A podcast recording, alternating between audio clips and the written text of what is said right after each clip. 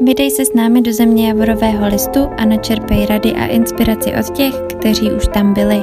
Vítáme tě u podcastu Volání Kanady.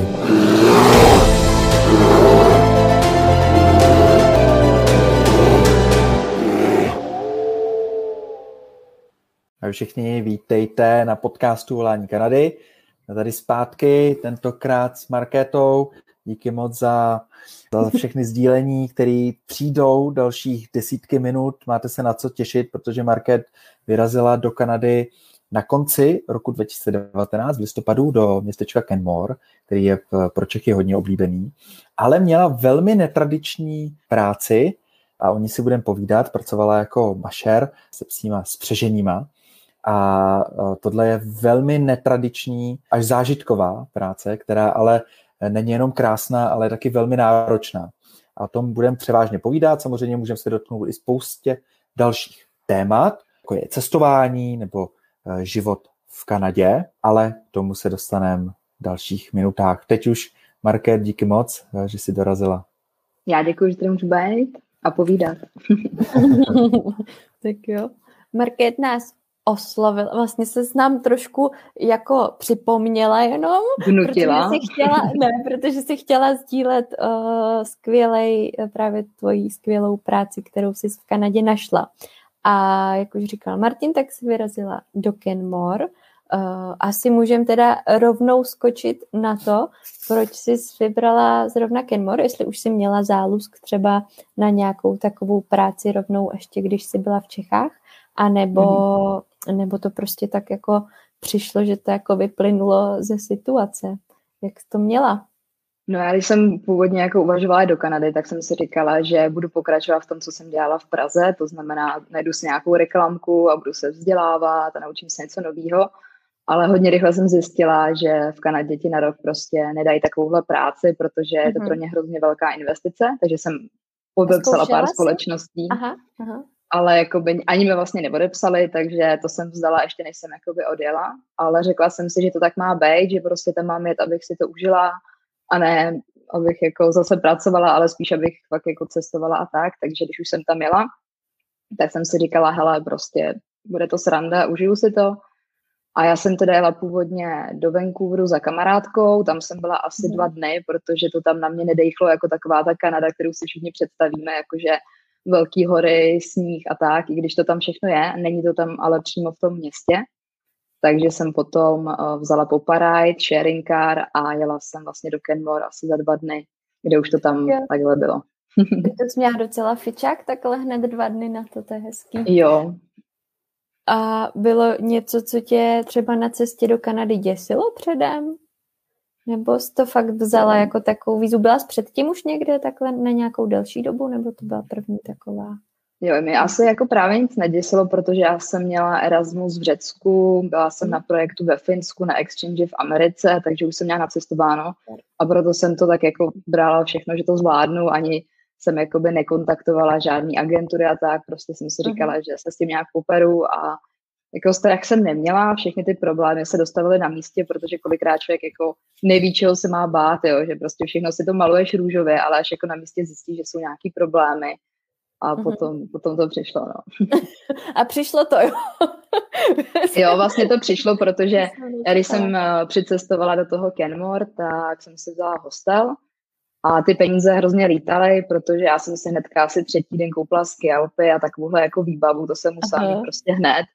Takže, takže to lítalo a, a práce nebyla víceméně. Já jsem začala a ty jsi teda přijela jsem... do Kanady vlastně v zimě, když jsi tam hned začala? Na začátku listopadu, což je vlastně taková, jako říkají, hluchá sezóna, což jsem teda mm-hmm. nevěděla, takže jsem si říkala, že to je přece super před, před sezónou, že jako všichni nabírají, ale vlastně jsem odpovídala na všechny inzeráty, jak online, tak jsem vlastně obcházela všechny různé společnosti ale něko s nikým se nám jako nepodařilo spojit, vlastně se s náma moc nebavili, protože těch lidí tam je jako strašně moc a všichni chodí na ty samé místa, takže vlastně jsem začala být taková smutná, říkala jsem si, ty budu se muset možná vrátit domů, nebo já nevím, jak to bude. Říkala jsem si, že jako chci umývat aspoň to nádobí, ale vlastně i tam jsem musel napsat obrovský motivační dopis a ani tam mi neodpověděli, takže jsem začala mít jako uh, nevím, jak to říct, deprese a říkala jsem si, pane bože, jak to tady celý dopadne, jo. Takže jsi v depce koupila prostě ski Alpy, řekla jsi. tak. tak, tak se pojedu aspoň projet. Já jsem si říkala, že když už jako, uh, protože nehledáš jako práci celý den, že, tak jsem si říkala, tak budu aspoň něco dělat a mhm. kdybych musela jít za měsíc domů, tak prostě se aspoň zaležu nebo tak. Takže. Hezky, hezky, hezky. A to, nevím, jestli to není jako trzá otázka, jestli se jako můžu zeptat, tak jak jsi tam měla třeba finančně plus minus jenom jako vybavená, když právě říkáš, že vlastně to potom mm-hmm. jako lítalo poměrně rychle, tak řekněme, že v Kanadě, že, nebo pro cestu na working holiday je to finanční krytí 2,5 tisíce prostě kanadských dolarů. My říkáme samozřejmě podle kurzu, ale že plus minus že 50 tisíc to vychází, tak měla pocit, jako že fakt jsou to finance, které tam jako utratíš, protože my jsme měli třeba s mhm. Martinem mm. tenkrát štěstí, že, jo, že jsme narazili na skvělýho týpka, přes kterýho už nám, nám se to potom jako nabalilo jedno na druhý a vlastně nám ten, uh, ten náš příběh jako byl poměrně jednoduchý. Tak jak si to měla, jak si to měla ty? No já jsem tam jela s tím, že mám na účtě na to připraveno 100 tisíc, což mi přišlo takový, že to není ani málo, ani extrémně uh-huh. moc, protože já jsem takový člověk, který asi jako kdybych měla na účtě posledních 500 korun, takže by mi jako nebylo úplně dobře, že prostě chtěla no, jsem mít nějakou rezervu. Vlastně. A, a vlastně jako ono to lítalo, neříkám, že jsem byla na nule, ale takový to, že člověk prostě si myslel fakt, že nějakou... práci. Hmm. Tak najednou prostě to se ukrajovalo, ukrajovalo a říkala jsem si, jo, tak jsem třeba na půlce a nevím, jak to Aha. bude. Takže spíš jako hmm. z toho psychologického hlediska, že prostě tam nebylo to světlo na konci tunelu, tak jsem měla trošku jako obavu, ale mm-hmm. vlastně to dopadlo dobře, takže, takže fajn. No, a jak se ti potom, jak si teda, ty jsi říkala, že jsi jako obcházela, že jo, různý podniky obepisovala a tak dál, držela jsi se jenom Kenmore, nebo jsi zkoušela i třeba okolní nějaký městečka a tak, že tam je to, že jo, prostě středisko vedle střediska mm. poměrně. Tak. Zkoušela jsem vlastně i okolí jako Banff a Kenmore do, mm-hmm. do Calgary, nebo tak to bych asi nešla z toho samého mm-hmm. důvodu, proč jsem nechtěla být ve Vancouveru. Jasně. A vlastně celý to dopadlo tak, že jsem na ulici v Kenmore potkala kámoše ze, Slovensko, ze Slovenska, tímto zdravím Prokopa. a potkali jsme se po šesti letech a Počkej, bavili jsme jako se... náhodou potkali v Kenmore, jo? Jo, jo, úplnou náhodou. prostě sranda. A jakože on, on dělal jako na, na Islandu spoustu let průvodce na, na tom na ledovci a tak, takže jako mm-hmm. hrozně cestovali a ani jsem nevěděla, že je v Kanadě, takže to bylo jenom takový to, jakože pane bože, to a, a pak jsme se jakoby povídali a on mi říkal, že dělá ski patrola na Nakisce, což je vlastně takový jako horská služba, dá se říct. My to mhm. tady v Čechách máme trošku jinak. A tak mi říkal, ty jo, a ty jsi ta vystudovaná zdravotní sestra, tak, tak co kdybys to šla dělat taky? Říkám, ty jo, to zní jako dobře. Takže díky němu jsem se vlastně dostala na pohovor, což je ski patrol je taky pozice, na kterou je jako hrozně těžký se dostat, protože je tam mm-hmm. jako mhm. nátlak, všichni to chtějí dělat, je to docela cool. Takže já jsem se tam takhle přes tlačenku jakoby dostala, šla jsem na pohovor, který se skládal z toho, že jsme si s Billem, který dělá ski patrola vedoucího na, na, na kisce už asi, nevím, 30 let, tak jsme se šli spolu zaležovat a potkali jsme tam teda uh, Esther Ledeckou, by the way. no, jo, no.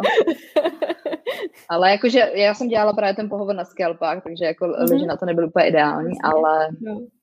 ale bylo to dobrý, říkám, potkali jsme tam Ester, která tam zrovna trénovala na svěťák, takže to bylo celý takový, že jsem si říkala, to je znamení, to všechno klapne ale byl mi teda řek, že vidět, že jsem jako uh, takový jako krkonožský samorost, že prostě lyžovat umím, ale že to technické lyžování, takový to dva prsty mezi kolenama, že to tam jako není.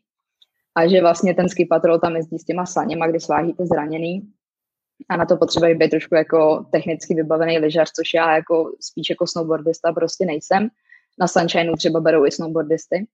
Takže nakonec mi řekl, že mě jako nevezmou, ale že jako vlastně jsem hrozně super a že potřebuji jenom trošku víc vyložovat, takže mi nechal skipat zadarmo a s ním jsme se rozloučili, takže to bylo vlastně hrozně fajn. Jako. Mm-hmm. Ty prdě, a prej, že, prej, že jsou nějaké věci tady na tom světě náhody, to nejsou vůbec náhody, to takový osudový úplně. bylo, bylo to skvělé, jako za mě byl to skvělý Jas. pohovor, ale Hmm? Já jsem to možná přeslech, uh, já jsem vyskočil, ale uh, mě tam zaujalo, ještě si říkala, že si přijela v tom listopadu 2019 a na tu sezónu vlastně, kdy už byla nějak rozeběhlá. Takže kdyby si vlastně doporučila, aby ty Češi přijeli, když budou chtít že už si říkala, že to bylo spíš pozdě, takže někdy hmm. dřív? Ne, to si myslím, že jako vlastně brzo, no, ale myslím si, že třeba jako těžko říct, asi každá sezóna je jiná, jo, ale už tak jako nepamatuju, ale záleží, co chceš dělat, jo, třeba na ten dog sledding, o kterém se budeme bavit, tak to bylo akorát, ale když bys chtěl dělat asi někde jinde, tak možná mi přišlo, že třeba začátek toho prosince by býval lepší, ale fakt těžko říct, jako jo. Mně přijde, že jako když chceš, tak tu práci asi jako najdeš vždycky a jenom to jde někdy jako o trochu hůř, no. Těžko říct. Jasný. Super, super. Jinak každý, eh, kdo kouká, ať už teď na live, eh, tak můžeme dávat komentáře, eh, ptejte se, Markéty, využijte ten čas, tady s náma je, máme zhruba takovou hodinku na povídání, můžete i rovnou prostě k tématu, anebo i úplně obecně cokoliv vás bude zajímat ke Kanadě, my to tady promítneme a, a můžete i jet vlastně podle osy toho, co vás konkrétně zajímá. Tak jo, tak pokračujeme. Uh, jak, jak plynula dál ta tvoje uh, cesta? Nevyšla no já vlastně tam byli a... Uh-huh. Tak a během, a během vlastně té doby, kdy jsem se zajímala tady, tady o tu pozici, tak už jsem si na Indeedu, což je vlastně takový portál, kde se dá taky jako najít práci, tak jsem tam viděla inzerát uh, na to dělat právě v dogsledingové společnosti a měli tam celkem jako zajímavé podmínky, že prostě musel mít jako five star driving license a podobně, takže to si třeba myslím, že může být důvod, proč třeba hodně lidí se na to nehlásí. Já jsem mm-hmm. si řekla, že sice jako nemám tenhle řidičák, ale že to třeba není důležitý, takže jsem to i tak poslala. Co to znamená? Co po tobě chtějí? Je to vlastně, je to vlastně řidičák na takovýto auto s tím jakoby návěsem, dá se jo, říct. No. Jo, jo. Jako ani Kanaděni to v podstatě nemají. Pak pak se vyplynulo z toho, že to vlastně ne, nepotřebují, že jim stačí jeden člověk, aby to měl, takže nebylo to vlastně mm-hmm. vůbec důležité. Ale bylo to tak takový, že jako... Zpráva, uh, s mhm. výrazným pro lidi, kteří budou hledat eh, potom práci v Kanadě a hlásit se na tyhle ty inzeráty, takže Indeed, to je, to je super. A za druhý taky to, že vlastně nemusí člověk splňovat všechny uh, ty požadavky, které tam jsou napsané a stejně poslat ten životopis se vyplatí. To by se to hodně vyplatilo. Jo, myslím si, že určitě člověk se nemůže nechat odradit jenom nějakým popiskem, prostě jenom pošleš jeden životopis navíc a nemáš jako co ztratit, že jo. Takže mě se potom, mě se potom ozvali a dál to pokračovalo, když jako prošel ten, to CVčko, tak to pokračovalo v nějakém osobním rozhovoru v ofisu a tam jsme se sešli už jakoby ve více lidé, kteří měli zájem o tu pozici toho guida na, na psím střežením. A ten pohovor pokračoval tak, že nás vlastně naložili do auta a jeli jsme do toho, do toho psince, mm-hmm. který byl asi 25 minut uh, od Kenmoru.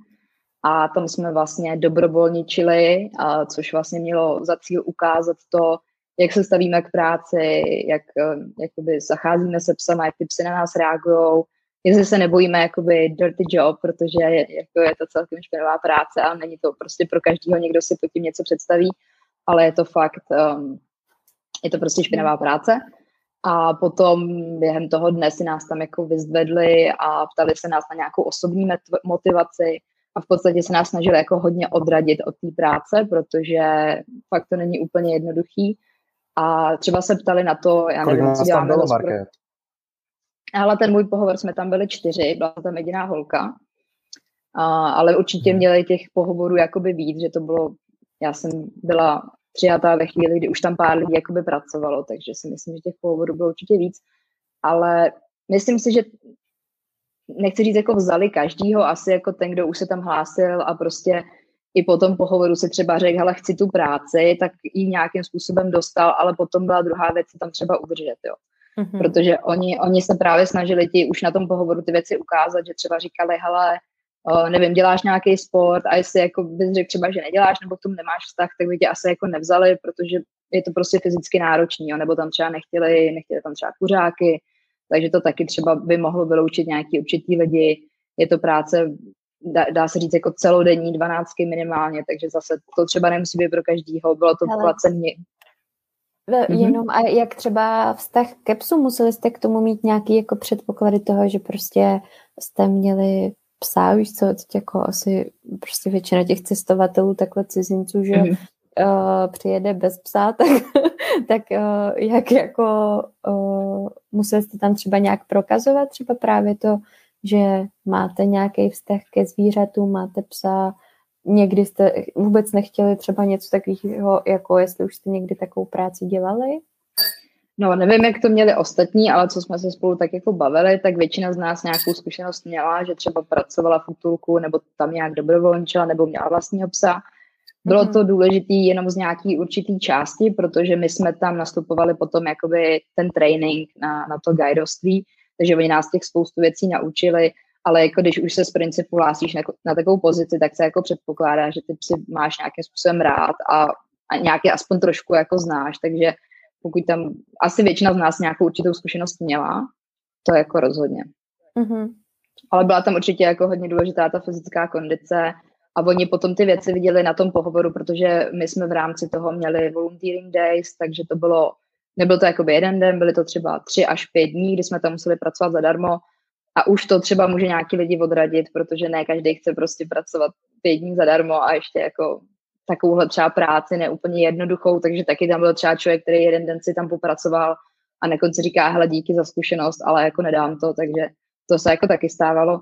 A plus tam byla velká uh, finanční investice na začátku, ať už to bylo časová, tady ty jakoby dny, kdy jsme nemohl pracovat, tak vlastně nám říkali, že si musíme koupit vlastně veškerý vybavení, veškerý oblečení, dali nám jakoby bundu až, ale to až hmm. po skončení tréninku, takže jako všechny věci, které jsem měla na sobě, jsem pak eh, na konci sezóny mohla hodit do koše, takže uh, jsme jako nakoupili v thrift shopu, ale třeba ty boty, k tomu se třeba ještě dostanu, tak jsou celkem drahý, nebo jsme si museli zaplatit uh, kurz první pomoci, který stál 240 dolarů. A, takže no. zase ta investice tam na začátku jako byla a plus nám říkali, hele, je to placený prostě 15 dolarů na hodinu, jsou tam nějaký dýška, oni říkali jako obrovský dýška, ale ta byla jako jiná, ale to jsou prostě dýška, s tím jako nemůžeš počítat. No. Jasný. Ty brďo, pěkně. A věděla jsi, kolik dní teda tam budeš dobrovolničit a kdy přijde to posouzení toho, jestli tě berou nebo neberou?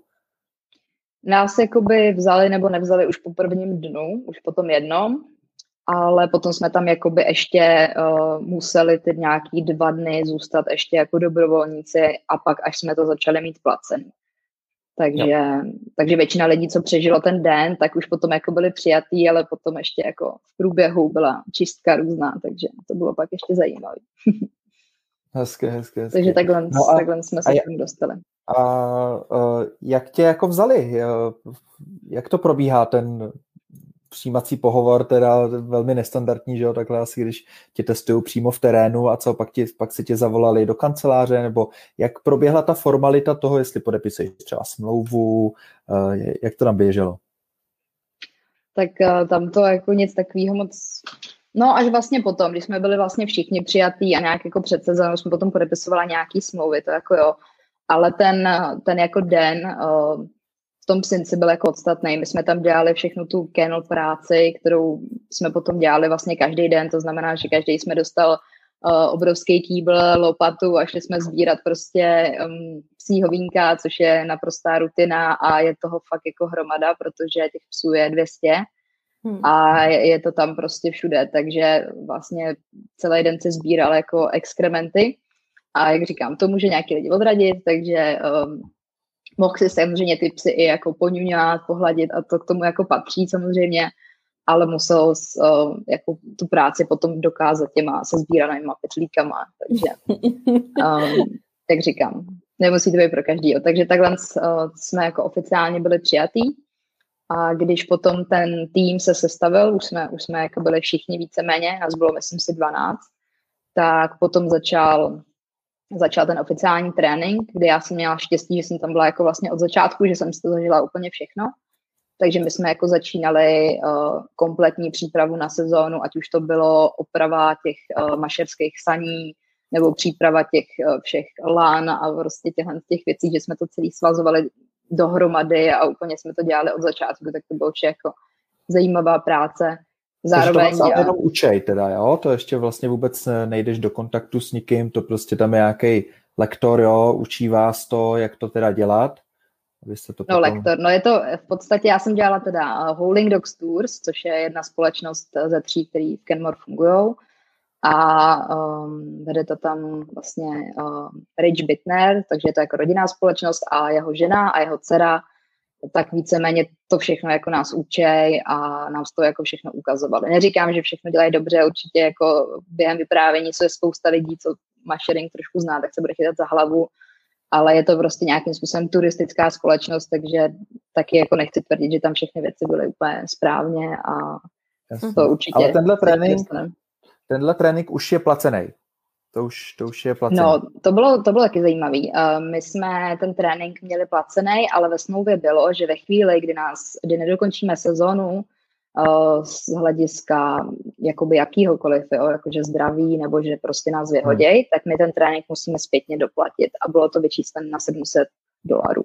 Mm-hmm. Což je docela za mě jako brutální a snažila jsem se to řešit ještě jako s jak se jmenoval, uh, taková ta společnost, jak ti pomáhá najít uh, Job Rescue, myslím, jak ti pomáhá najít tu práci, tak tam jsem to s nimi skonzultovala, jestli to je jako vlastně v pořádku, protože potom vyhodili kluky třeba za úplný banality a oni to museli doplácet a uh, jakoby oficiálně to v pořádku asi jako eticky není, ale kdybys to chtěl řešit, tak to řešení je tak jako na dlouho, že ty jako člověk z Working Holiday s tím nic neuděláš. Hmm. Takže jsou tam takovéhle věci na na lidi, kteří jsou tam jako my, nejsou úplně dobrý a fair, ale je to jako, je to to, prostě je to o tobě, no, jako, může hmm. se to stát. Jasně, no. jasně. A ty si dojíždění eh, řešila, že jsi říkala, že to je nějak 25 minut od toho, je, eh, nebo si pak bydlela tam přímo? My jsme všichni měli jako svoz uh, z kanclu, takže jsme se vždycky ráno sešli třeba v 6 hodin, v 7 hodin u kanclu a jeli jsme společně transitem, autem do toho psince, kde vlastně už jsme pracovali. Takže to bylo vyřešené. No. Hmm. A to je vlastně jako sezónní práce, že jo? A jak to tam... No já si jako říkám, že i ty psy musí mít přece nějaký trénink, tak eh, když jako skočíme od lidského tréninku k tomu psímu, tak jak tam jako je to práce, kterou, kde mají prostě stálí zaměstnance třeba po celý rok i nějak, nebo je to vyloženě takhle jako sezónní, že? Jo, oni tam mají celoroční, protože o 200 psů se musí někdo starat, no, někdo musí krmit, někdo musí čistit um, ten prostor a tak. Takže mají tam, uh, mají tam, myslím si, že dva lidi, dva lidi na sezónu, mm. jako třeba mimo sezónu, aby se o to starali a musí se nějak jakoby točit. A my jsme právě, nebo takhle, zase, každá mašeringová společnost nebo dogsleddingová to má jinak. Tahle to třeba za mě nedělá úplně dobře, takže oni v podstatě běhají s těma psama jenom v zimě Aha. A celý zbytek roku jsou víceméně jako uvázaný u domečku, uhum. což je za mě jako špatně a dělají s nima takový freerunning, že měli tam takový pozemek vzadu, kde s nima chodili běhat, ale ze zkušenosti nebo z toho, co jsem viděla, tak, eh, tak to určitě jako není každý den, takže uhum. jsou, jsou jako lidi, kteří s nima cvičejí už uh, i v létě, což je samozřejmě správně, protože jako není to úplně fér těm psům, aby byli prostě no, sedm měsíců tam někde uvázaný. A, ale bohužel, tak to tak jako bohužel všechny společnosti v Kenmore dělají, kromě teda teďka Snowy All, který nově začali dělat i letní tours, což je na takový uh-huh. kárce. Je, hezký, to takže vlastně je to možný i takhle přes léto, to je hezký. Hmm. Jinak zkusíme dát všechny tyhle ty linky dokupy, potom až budete poslouchat v záznamu, nebo jestli už někdo poslouchá uh, v podcastu, tak uh, bude na to, nebo je už v tuto chvíli vytvořený článek na jak do Kanady.cz a a budeme tam linkovat tyhle ty, ať se můžete hezky proklikat, ať už do Kanady míříte, nebo už tam jste a budete chtít naštívit pejsky. No a když teda jste Jo, pardon, skáču. Eh, když teda už jste potom měli trénink za sebou, tak jak vlastně vypadal tvůj pracovní den, jaká byla pracovní doba, hmm. Eh, týden vůbec? A možná ještě, jestli můžu no, trošku jo. k tomu tréninku přiblížit, protože to je celkem jako zajímavá, no, zajímavá část. Uh, tak vlastně v rámci toho tréninku uh, my jsme teda museli trošku uh, ty psy jako probudit po tom letním spánku, kdy byly právě přivázaný. Takže tam to dělali v té společnosti, které jsem pracovala, tak to dělali na takovém jakoby běžeckém pásu, který byl obrovský, takže uh, za mě to taky nebylo asi úplně šťastné řešení, protože to strašně jako hučelo a, a tak, takže to bylo mm. jako zvláštní. Ale dělali jsme i ty free runnings, což jako běhej si celý den do kolečka se psem, jakože fakt je to hustý, je to docela náročné. To bych teď potřebovala. ale potom, no, jako určitě my jsme všichni jako během měsíce jako strašně zubli, jo, protože jednak zima, jednak strašně jako fyzický výdaj, takže všichni jsme jako šli s váhou jako hodně dolů.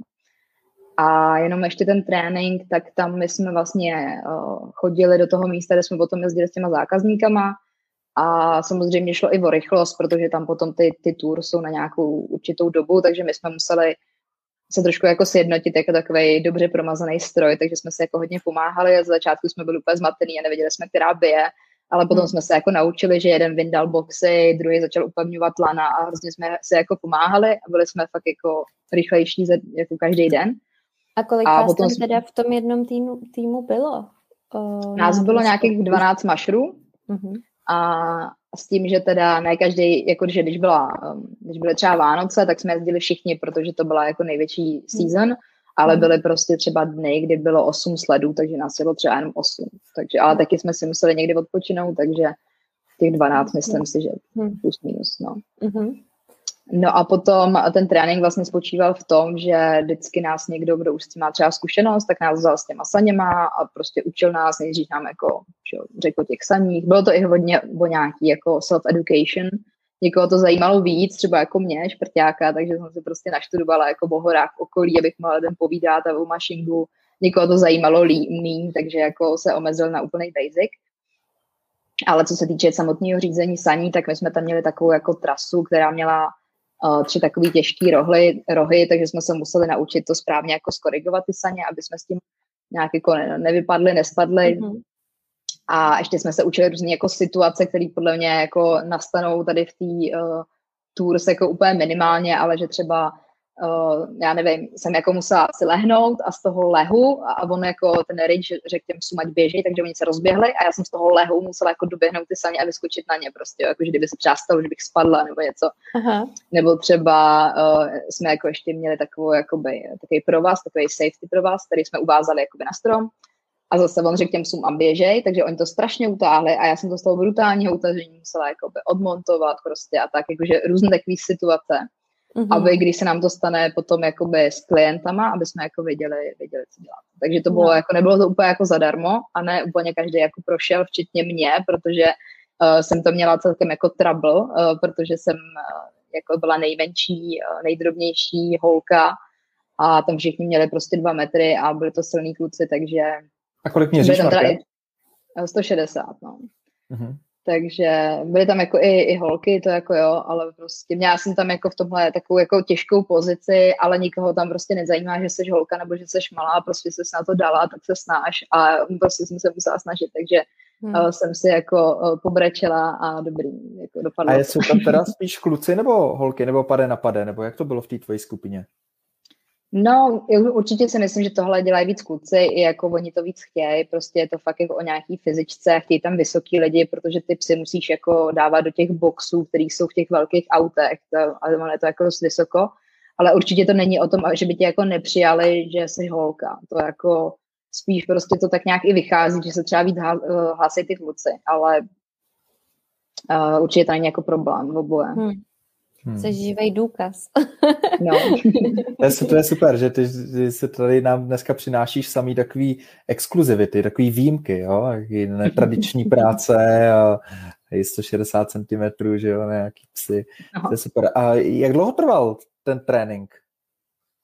Ten trénink, no to záleželo prostě, jo. Někdo byl hrozně šikovný a o, vlastně byl schopen ho ukončit víceméně dost rychle, protože oni když měli pocit eh, ty seniori, když to tak řeknu, že jsi jako připravený, tak si zdal jízdu s tím, s tou Dejnou nebo s tím Richem, s těma lidma, co to jako vlastnili. A oni potom byli schopní, oni si s tebou projet celou tu trasu a byli schopní říct, jako jestli, jestli teda OK nebo ne. Ale taky to nebylo úplně zadarmo, třeba tě během jízdy schodili z toho sledu, z těch saní a chtěli právě vidět, jestli třeba naskočíš, jo. takže to bylo fakt jako, nebyla to úplná pohodička s těma. A jak, jak říkám, já jsem třeba byla jeden z těch lidí, který měl na začátku jako vážně, vážně jako problém a trvalo to trošku díl, takže mě to třeba trvalo trošku díl, ale, ale zvládla jsem to. Takže jako, mě to bylo jako jedno, jestli mi to trvá den nebo týden, ale byla jsem ráda, že prostě dokážu na konci toho dne dělat to, co ostatní a, a že jsem se s tím prostě poprala. Ty, mně přijde strašně hustý, že se jako, já jsem nikdy pejsky, jako žádný pejska jsem neměla a nejsem úplně autoritativní uh, typ člověka, a když potom jsem třeba hlídala občas jako segře psy, tak mě jako poslechnou jenom, když mám prostě vlastně piškot, že jo, nebo nějakou jako dobrotu, tak pak dělají automaticky lehní sední a to panáčkou. A jako, jak to takhle, mě by děsilo asi, že by mě ty psy jako neposlouchaly vlastně. Že víš, že, že poznají takový to, hmm jo, s tou si uděláme, co chceme, prostě to si poběžíme jinam úplně. Nebo jo, když jako jsem měla řídit koně, tak jako... jako husky obecně není úplně, není no. úplně, no. nevím, border collie. Poslušnost prostě... sama asi, co?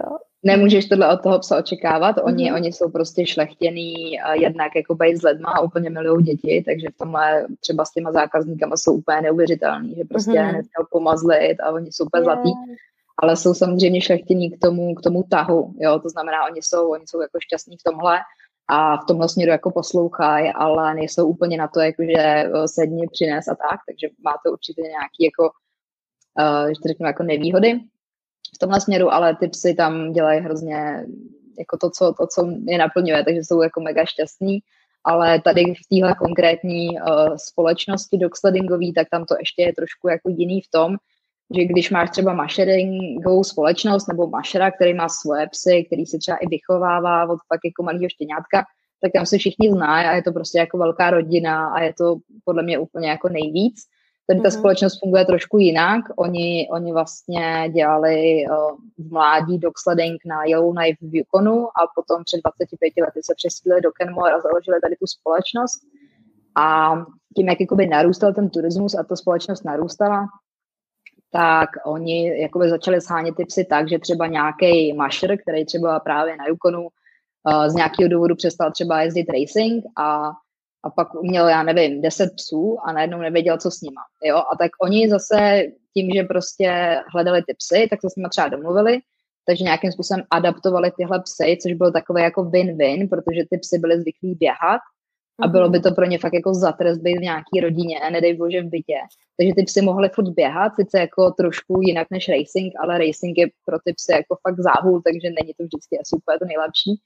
Takže uh, hodně těch psů je adoptovaných z různých kenů a třeba byla jsem na začátku, kdy, kdy se tam adoptovala skupina psů z Montany a ty psy byly jako v hrozném stavu, jo. tam se nevěděl ani věk, nám nemohli poskytnout, byli podvyživaný, jako takhle jsme vzít jako chlupy a jo, očička, prostě fakt špatný to bylo. A v tomhle třeba zase musím říct, že to se mi jako líbí, že třeba se o ty psy jako takhle jako starali mm. nebo se je snažili adoptovat.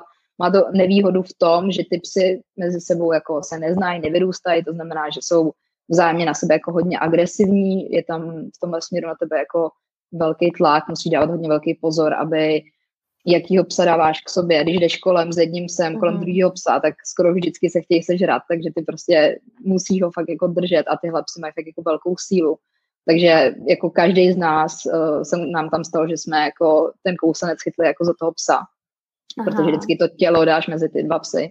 Takže jako každý máme nějaký jízvičky z tohohle směru a, a není to o tom, že prostě si tam všechny těch 200 psů jako pustíš na louku, jako to by se prostě hmm. zabili. To jako v tomhle hmm. případě určitě jako nejde. No a myslíš, Takže, že kdy, v hm. momentě, kdy je to, jako věřím tomu, že to pořád funguje nějak jako smečko, smečkově, že jako pořád jsou to takový uh, divoký zvířata ve svým, uh, svým způsobem, tak když by to byla ta, ta, ta druhá varianta, vlastně ten mašer, který by, by měl ty psy právě od toho štěňátka, myslíš, že by tam k tomuhle třeba nedocházelo? Je to možný? Nebo... Ne, tak tam je to určitě v pohodě, protože ty psy mm-hmm. jsou na sebe zvyklí, jako jo, prostě, jo, oni jsou jako smečkovitý, oni jako mm-hmm. nechtějí být ani sami, takže jako ideálně husky mít dva, že jo. Mm-hmm. Takže uh, to, tam to určitě není problém, ale samozřejmě potom, když ty jsou nějakým způsobem dominantní a jsou různě jako postižený z těch různých jako prostředí, tam těch, jako tam bylo 200 psů, 200 osobností, jo, jakože někteří byli bázliví, jo, třeba čili uh, lídrně jednoho týmu, tak já, když jsem tam přišla poprvé, tak zala do boudy prostě, jo, jako, a jo, museli jsme se jako dopracovat k tomu vztahu, nebo prostě PT, který uh, jemu se museli dávat prášky, já jsem právě byla zodpovědná za různé léky, kapání do očí a podobně.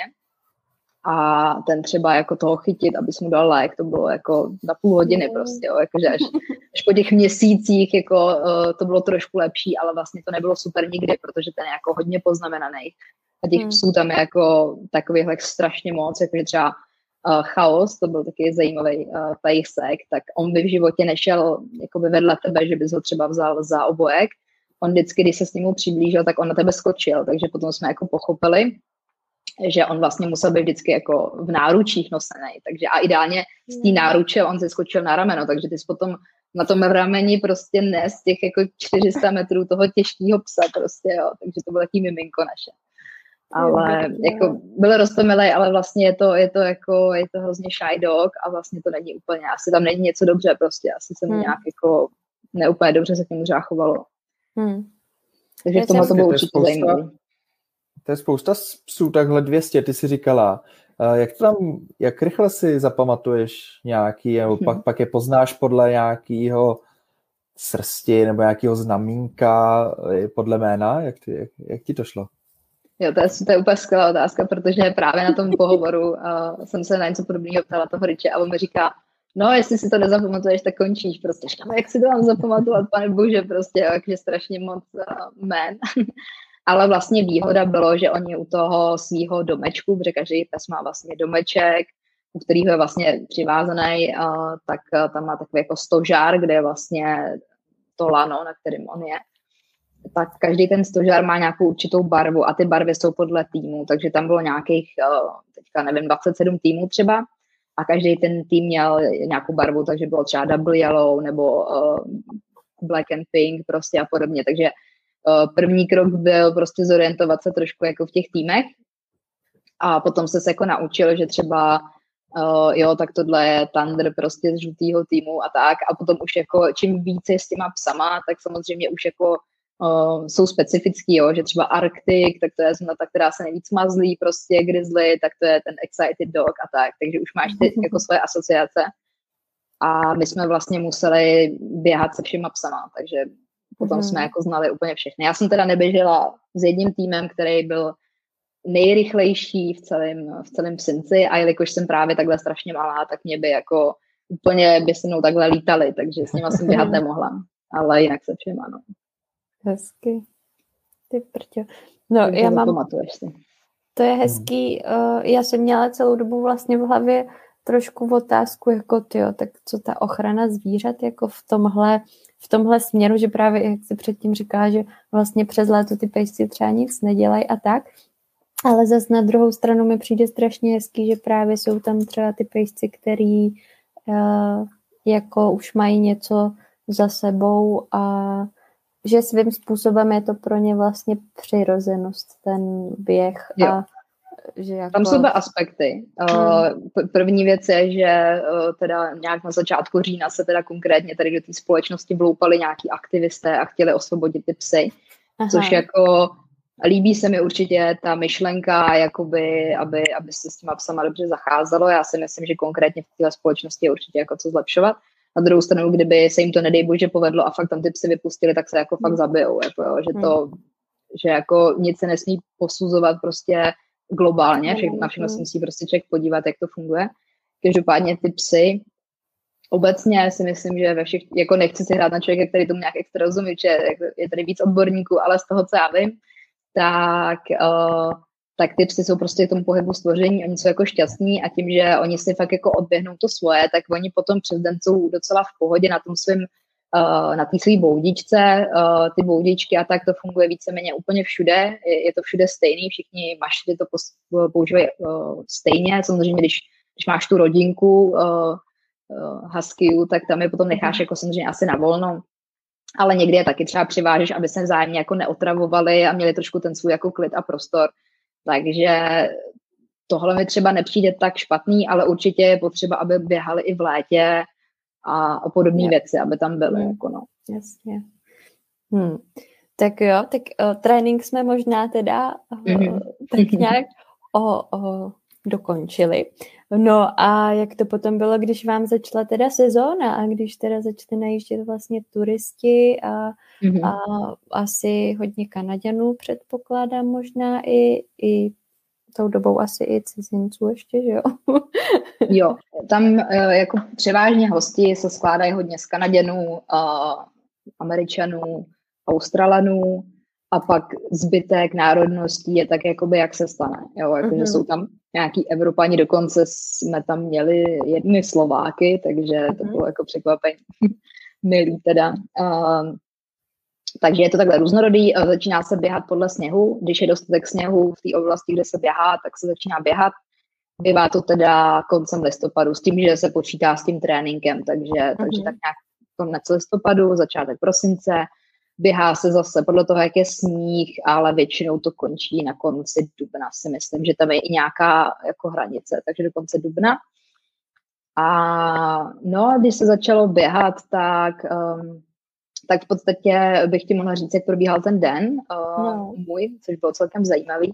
I Takže ještě, nás... ještě, ještě jenom, mm-hmm. než začneš s, tom dní, s tím dnem, tak jak jste měli pracovní dobu? Měli jste jako celý týden uh, v sezóně? Jo, no, nebo, nebo záleželo. Oni, oni říkali, že by to chtěli dělat tak, že jako tři dny pracuješ, dva dny volno. Reálně mhm. to bylo jako jak kdy, jo. Prostě protože jsou lidi, kteří vypadli, ať už eh, když se opili, nebo prostě nemoc, jako různý důvody, nebo třeba právě někoho vyhodili, tak jsme museli prostě nastoupit za něj. Takže někdy jsem, jako maximum, co jsem pracovala, nebo kdokoliv z nás pracoval, bylo pět dní v kuse, což jako fakt jsi fakt jako mrtvej, takže to je hmm. jako fakt dost. A, ale jako záleželo. Pak když jsme těch pět dnů, tak se ti snažili dát třeba víc volna, takže hmm. bylo to různý, no. Pak ještě jedna otázka, ještě než se pustíš do toho mm-hmm. popisu dne. Uh, vlastně co výbava, protože ty jo, když jsi jako celý den venku, zima, sníh, ještě jedeš na saních a ještě se občas někde možná spadneš do toho sněhu uh, po uši, že jo? Tak uh, byli jste vybavený od nich? Měl jste jako nějaký speciální takhle oblečení mm-hmm. asi a to, abyste jako ne, neumrzli úplně na to.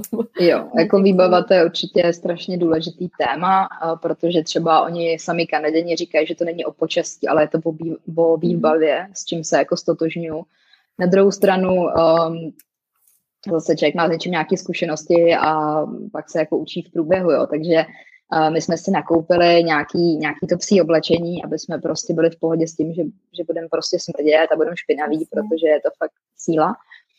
A takže jako i z hor prostě člověk ví tak nějak, jak se oblíknout, takže na to tělo mi jako nikdy zima nebyla. My jsme pracovali teda za každého počasí, běhalo se maximálně do minus 25, když byl Kennel mhm. Day, tak to je úplně jedno, jaký bylo počasí, prostě ty psy se musí obstarat vždycky.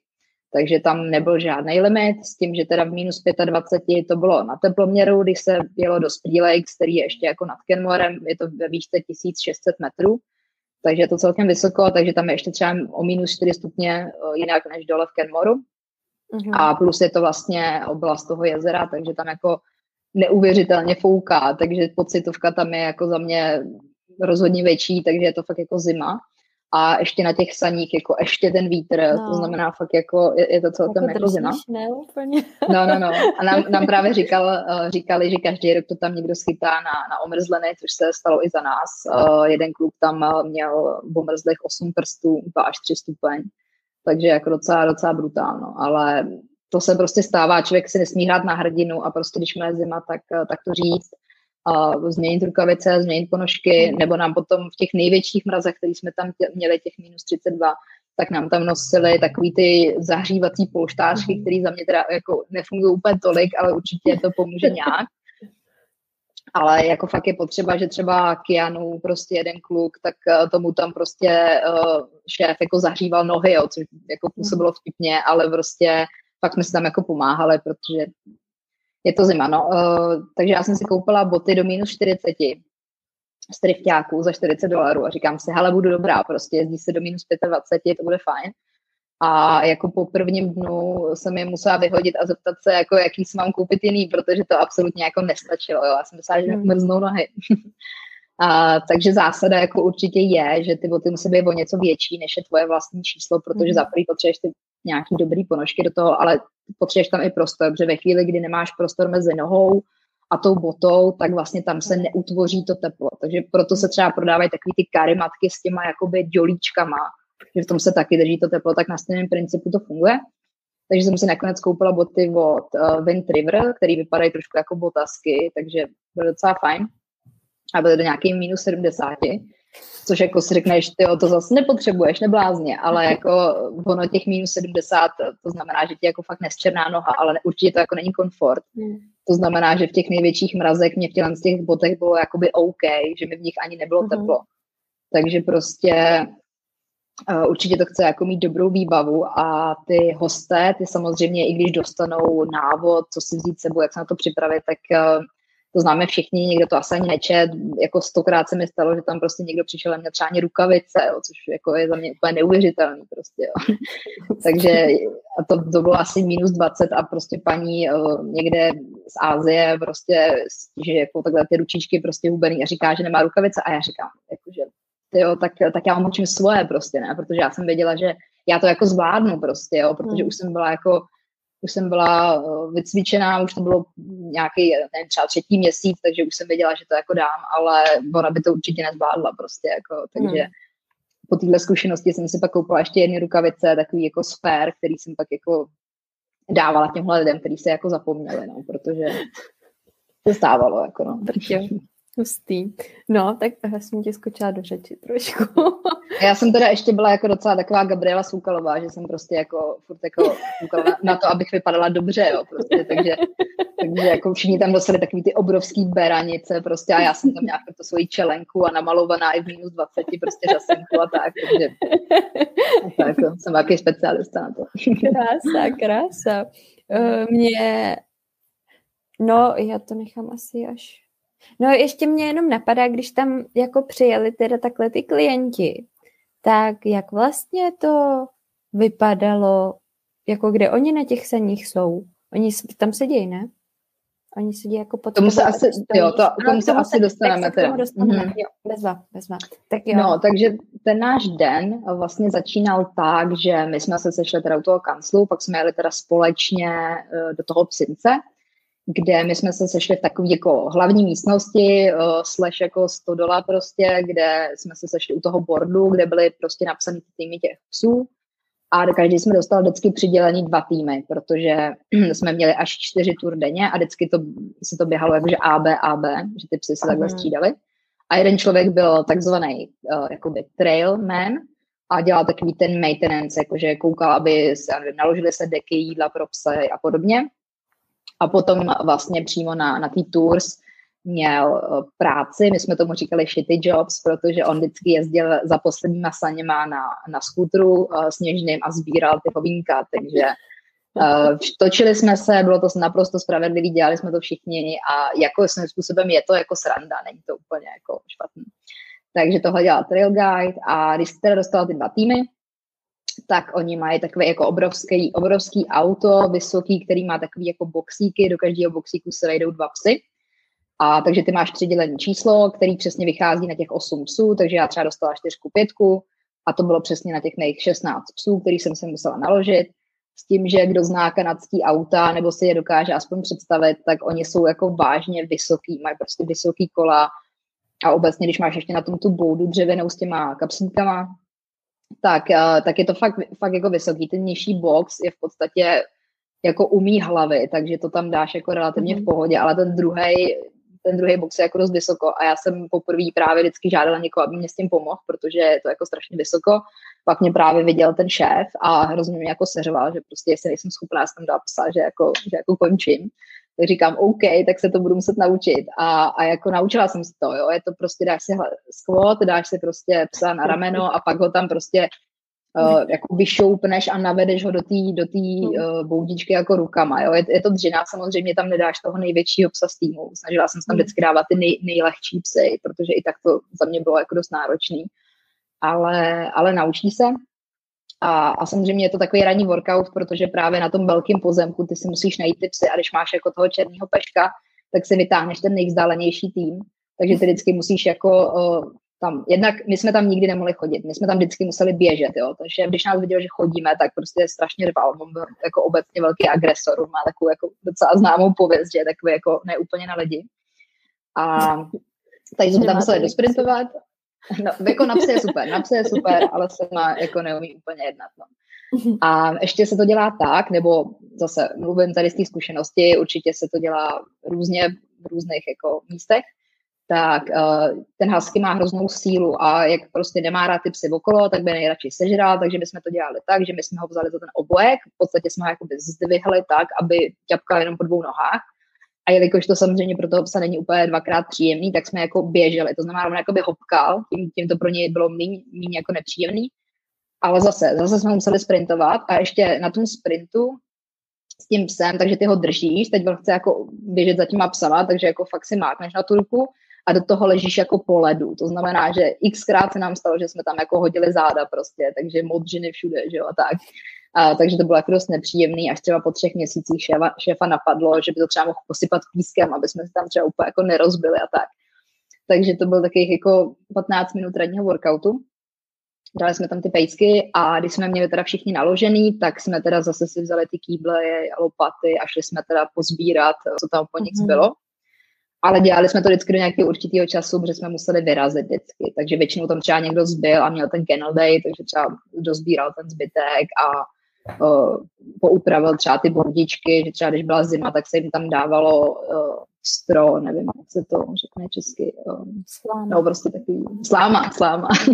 Takže sláma prostě, uh, aby tam měli dostatek, uh, třeba hlavně v té zimě to bylo důležité, aby, aby to byly zahřátý.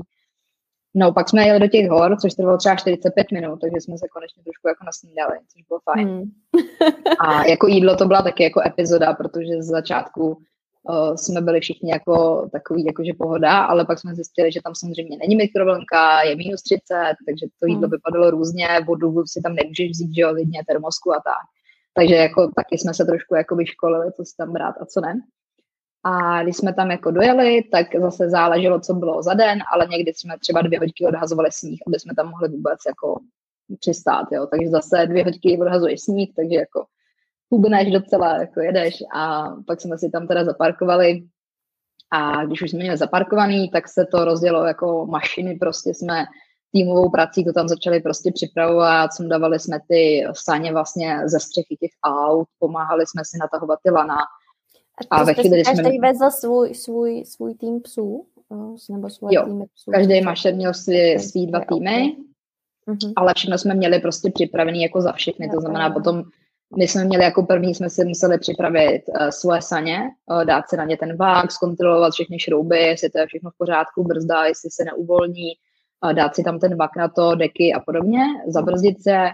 A potom teda jsme se věnovali těm společným činnostem, jakože natahování lán, předpřipravovali jsme si postroje vlastně, uh, aby jsme to všechno měli připravené, až ve chvíli, kdy všechny ty věci byly připraveny, tak jsme si mohli dáchnout, někdy prostě to bylo na minuty, někdy jsme měli 15 minut pohodu, než přišli klienti, takže to záleželo zase, jak jsme třeba museli obhrabovat ten sníh a tak.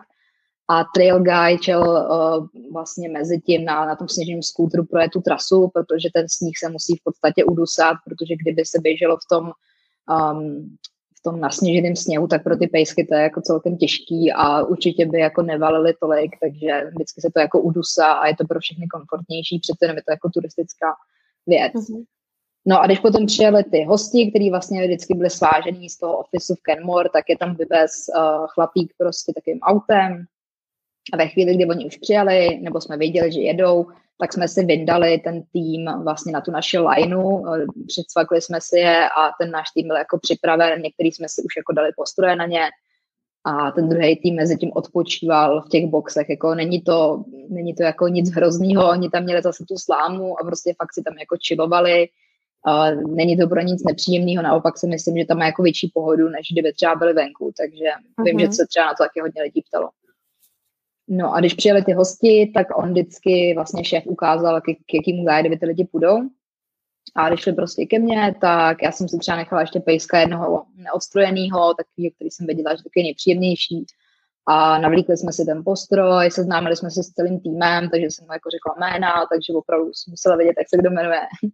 A řekla jsem něco o těch pejskách, pak jsem jim ukázala ty saně, vysvětlila jsem jim, jak to chodí že právě uh, potom, až vyrazíme na tu tour, že oni z začátku musí sedět uh, oba v tom v těch saních, protože z začátku máme takový jako těžký roh, který by uh-huh. úplně jako nezvládli sednout vzadu, ale že potom jako zastavím a že jeden z nich může jít se mnou dozadu, že jim všechno vysvětlím, že se pak můžou na půlce cesty prostřídat, anebo když budou chtít, můžou být prostě oba vevnitř, že to je jako čistě na nich. A na začátku v podstatě uh, ty máš ty saně zabržený takovým hákem, který je super, používá se hodně v terénu, ale taky může vyskočit a stalo se to několikrát.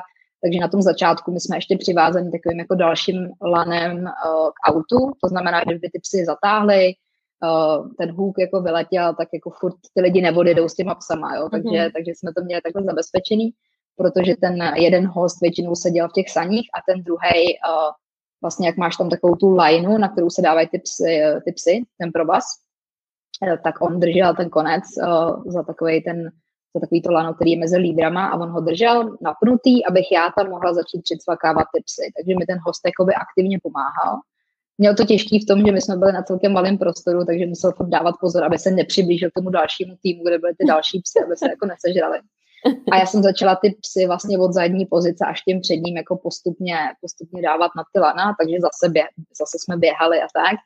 A na konci, když jsem tam měla předsvaklý ty lídry, tak jsem mu řekla, ať se posadí jakoby do toho, do těch saních a čekala jsem na to, až já budu moct vyjet, protože se vyjíždělo prostě od prvních saní, já jsem byla třeba ta čtyřka, takže až vyjela trojka, byla v nějaký bezpečné vzdálenosti, tak jsem vlastně běhala já. Mm-hmm. Takže mi vždycky, takže vlastně můj šéf si ode mě chytil ty lídry, já jsem běžela dozadu, on pustil psy, já jsem si oddělala to, eh, to záchranný lano, když to tak řeknu, vykopla jsem si ten hák a, a jeli jsme. A oni, jak jsou, oni jsou strašně nadšený, že oni jako uh, skáčou a štěká a je to jako bordel, je to jako fakt strašný bordel a ve chvíli, kdy oni se jako rozjedou, tak úplně přestanou, ne? tak úplně ticho. Prostě. takže to je, a teď ještě, jako oni fakt kvičí na začátku, takže vždycky ty hosti pare, že a co se to děje, strašná Aha. rychlost. A je tam vlastně první taková docela uh, přesná zatáčka, takže ještě tak jako se zhoupnou, že jo. Takže ten úvod je jako fakt, uh, fakt pěkný. Uh, dostanou tam fotku na začátku, takže mají z toho i profesionální fotku, což je, což je úplně úžasný. A pak jim teda zastavím a většinou vždycky chtěli si to zkusit vyzkoušet, jo, jako třeba nějaký starší pár zůstal vevnitř, ale to bylo úplně minimálně. A když potom už jako byli, byli se mnou vzadu, tak já jsem jim vysvětlovala, jako, jak to chodí na tom sledu, jak, jak s tím třeba zatáčet, jak brzdíme, jo, že si třeba brzdí nohama nebo tou brzdou. Taky jsem jim vysvětlila, to bylo důležité, když se třeba něco stane, já třeba budu muset jít dopředu k těm psům, je třeba nějak, kdyby se třeba zamotali, že tam budu muset jít a, a odmotat je nebo něco. Takže prostě zakopnu ten hák a musela jsem tomu hostovi předat tu brzdu, aby na to dával pozor, takže jsme to třeba vyzkoušeli, já jsem šla třeba dopředu, a když už jsem tam byla, tak jsem udělala fotku, že jo, tak oni mhm. nadšený mm-hmm. prostě, jo, že mají fotku z terénu a tak. A, a potom jsme jako jeli a většinou v tom tréninku jako jsme vychytali ty situace, takže nás, jako, nám se tam nic špatného nestalo. Jediný, co tak člověk vždycky musí dělat jako fakt bacha na to, když třeba se jede z kopce, protože ty saně jsou většinou třeba rychlejší než ty psy. Takže se třeba jako dobržďuje, aby ty lana zůstaly vlastně furt napnutý, protože kdyby se válely po zemi, tak ty psy se do nich můžou třeba zamotat a je to strašně potom jednoduchý eh, nějak střímnout nožičku nebo něco podobného. Takže i když jsem nechala toho hosta samozřejmě jako řídit, protože ta trasa není samozřejmě nějak náročná potom, tam, co jsme jezdili my, tak furt seš tam ten zodpovědný článek, který na to musí dávat pozor a kdyby ten pan nedobrzdil, tak buď mu řekneš, anebo na to prostě dupneš sám ve chvíli, kdy prostě nemáš často někomu říkat, jo.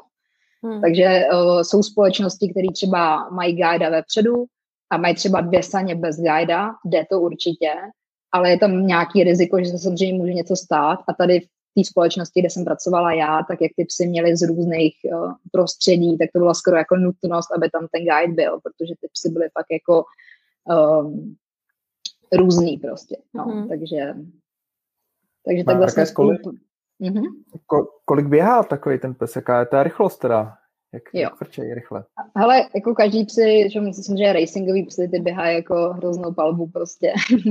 Ale tady ty psy uh, běhají 14 km hodně, co jsem tak uh, si měřila vlastně vlastními prostředky, takže uh, z začátku samozřejmě běží rychleji, když už pak třeba běží po druhý, tak už třeba běží trošku pomalejc, takže záleží, jo. ale uh, ty ideálně, pokud jsi správný mašer a neděláš to jako, uh, nevím jak to říct, tak, uh, tak třeba když jdeš do kopce, tak z těch saní slazeš a prostě tla, jako nějakým způsobem tlačíš ty saně, nebo aspoň běžíš vedle těch saní, že prostě jako nestižuješ jim tyhle ty jako těžší úseky, takže se snažíš těm psům vždycky jako pomáhat, nebo když jdeš po rovině a třeba běží už trošku jako pomalej, tak lidi můžeš jako skateovat tu jednou nohou, že vlastně trošku pomáháš jim se odrážet, takže mě třeba právě taky klienti říkali, jako, že si mysleli, že to je vlastně pohodička, že se vezeš a pak my jsme běželi, tam byl jeden takový jako velký kupec na té trati je a běželi jsme ten kopec a ono, jak je to v 1600 nad mořem, tak ono to jako není úplně sranda a oni úplně jako, že nemohli dechat a říkali, tyjo, to je, to je těžký job, tyjo, to má fakt náročný. Prostě. Takže byla to jako i pro ně občas makačka, což si myslím, že bylo fajn vlastně. Uh-huh. A kolik je vlastně pejsků takhle na jedné sáně? Uh... Uh-huh. No, my jsme, my jsme běhali uh, nejčastěji se sedmi psama, s tím, že uh, to stačí. My jsme vlastně běhali tak, že byly tam většinou dva dospělí, nebo to mohlo být třeba jeden dospělý, dva dítě, dvě děti. A s tím, že třeba když tam přijeli nějaký jako lidi, kteří měli hodně kilo a byli fakt velký, tak, tak prostě už jsme, už jsme to věděli, tak jsme na sebe tak jako mrkli a věděli jsme, že máme vzít třeba 8 psů, že prostě potřebujeme jako větší sílu. Nebo mhm. jsme dělali ještě půl denní tour na jezeře a tam jsme jich taky brali 8, aby měli lepší sílu. Já jsem teda běžně brala šest, protože jsem byla jako fakt nejmenší a já když jsem měla sedm, tak jsem fakt jako letěla. že jako n- není jako problém, že bys to jako neuřídil, ale problém je, že ty jedeš s těma klientama, kteří uh, nemají ty instinkty, který si, si ty nějakým způsobem získal hmm. třeba na tom tréninku, takže oni, víš co, oni se kochají, je to krásný, kolikrát třeba vidějí poprvé sníh, když jsou z Austrálie, uh, fotějí se, nevím, prostě strašně moc věmu teď do toho mají třeba kontrolovat tu brzdu, což je taky jako pro ně takový jako nový. Mm-hmm. A, a je to prostě pro ně jako těžký, no, tyhle ty věci. Ja, uh, a jak to probíhá, jak s nima vlastně komunikuješ pak během té cesty, během té tour právě, že jako se chtějí jako kochat, tak ty jsi říkala předtím, že jsi jim třeba chtěla vyprávět o horách a, a tak. Uh, je to Eh, třeba z tvýho pohledu, co je zajímalo víc, jako hory, nebo vlastně ten zážitek uh-huh. s těma pejskama, nebo jak to tam takhle jako bylo propletený? Ale tak zále, záleželo zase, co to bylo za hosty. Uh-huh. Byli lidi, kteří prostě tam měli jednu jako uh, naučenou historku a říkali těch, uh, tu, ty dvě hodiny, měli takový jako monolog v podstatě, taky to fungovalo prostě. Ale já jsem se snažila reagovat na to, um, na to, co ty lidi jako prožívají, nebo takže jsem začala většinou o těch psech. Když jsem viděla, že to třeba zajímá, doptávají se nebo tak, tak jsem v tom jako pokračovala a bavili jsme se převážně o tom. Pak byly lidi, kteří to jako by zajímalo, ale třeba ne tolik a už se třeba zase chtěli jako ptát, co dělat třeba v Kenmore a v okolí a, a kam jít na haj, kam jít lyžovat, tak jsme se bavili třeba o tom. Pak tam byli lidi, kteří to dostali jako nějaký dárek třeba k narozeninám a vlastně to úplně nezajímalo, byl tam chlap, který jako vlastně neměl rád psy a bylo to strašně jako těžký, jo, a jsem se s ním snažila o něčem bavit a on jako úplně nezájem a strašně, strašně to bylo nepříjemný pro mě. A ty nechceš, aby to bylo nepříjemný, protože mm-hmm. uh, seš tím člověkem jako relativně intimně dvě hodiny, jste prostě fakt jako na ramena prostě na sebe do, jako dotýkáte se tam v různých jako situacích, když si tam přehmatáváš a tak tak prostě chceš si udělat nějakou jako dobrou atmosféru, takže já jsem se jako snažila a pak, pak nakonec jsem zjistila, že jeho tématem byl alkohol, takže jsme se bavili o párty a hnedka to bylo dobrý. takže člověk se prostě nemůže držet jednoho tématu a jsi jako guide, takže tvým úkolem nějakým způsobem je i jako bavit ty lidi. Takže mm. nemusí to být vždycky o tom v sobě třeba v tomhle případě, ale měl bys jako docílit toho, že ten člověk jako odchází s dobrým pocitem stráveného času. Yeah. Hmm. Hezké. No, mně se tam moc líbí i ta interakce právě těch lidí, že jako si to můžou zkusit a že jsou tam od začátku jako zapojení aktivně. To mi přijde úplně, úplně skvělý. Dostali jste se tam třeba, hm, já jsem to teda nestudovala, možná to máme, my to možná máme teda napsaný v tom článku, který máme na blogu, ale jaká je vlastně historie takhle uh, mašeringu, mašeringu. Mhm. tak, tak obecně ono to je, no. jako, nechci říct starý jak lidstvo samo, ale je to v no. podstatě tady už jako, nebo tady na severu je to strašně dlouho. Oni vlastně ty původní členové třeba v Kanadě právě nebo na Sibiři, tak uh, oni měli jako členy rodiny nějakým způsobem, proto oni jsou hrozně dobrý s těma lidma nebo s těma dětma, protože tam s nimi jako žili. A už jako od nedávna je vlastně používali na uh, jako aby tahali různé jako věci třeba nebo zásoby nebo i jako dopravní prostředek, takže nějakým způsobem takhle fungují už strašně dlouho. Mm-hmm. A třeba v Kenmore konkrétně, tak uh, tam jako v tom Parks Canada, tak to fungovalo od roku nějakých 1920 do roku 1960 celou dobu, dokud nenahradili nějaký moderní technologie. a psy jsou v tomhle tom jako vlastně strašně osvědčení v tom sněhu, protože třeba, já nevím, uh, jak se snažil uh, Armstrong dobít jižní pol, tak on si vzal vlastně že psí spřežení a byl úspěšný.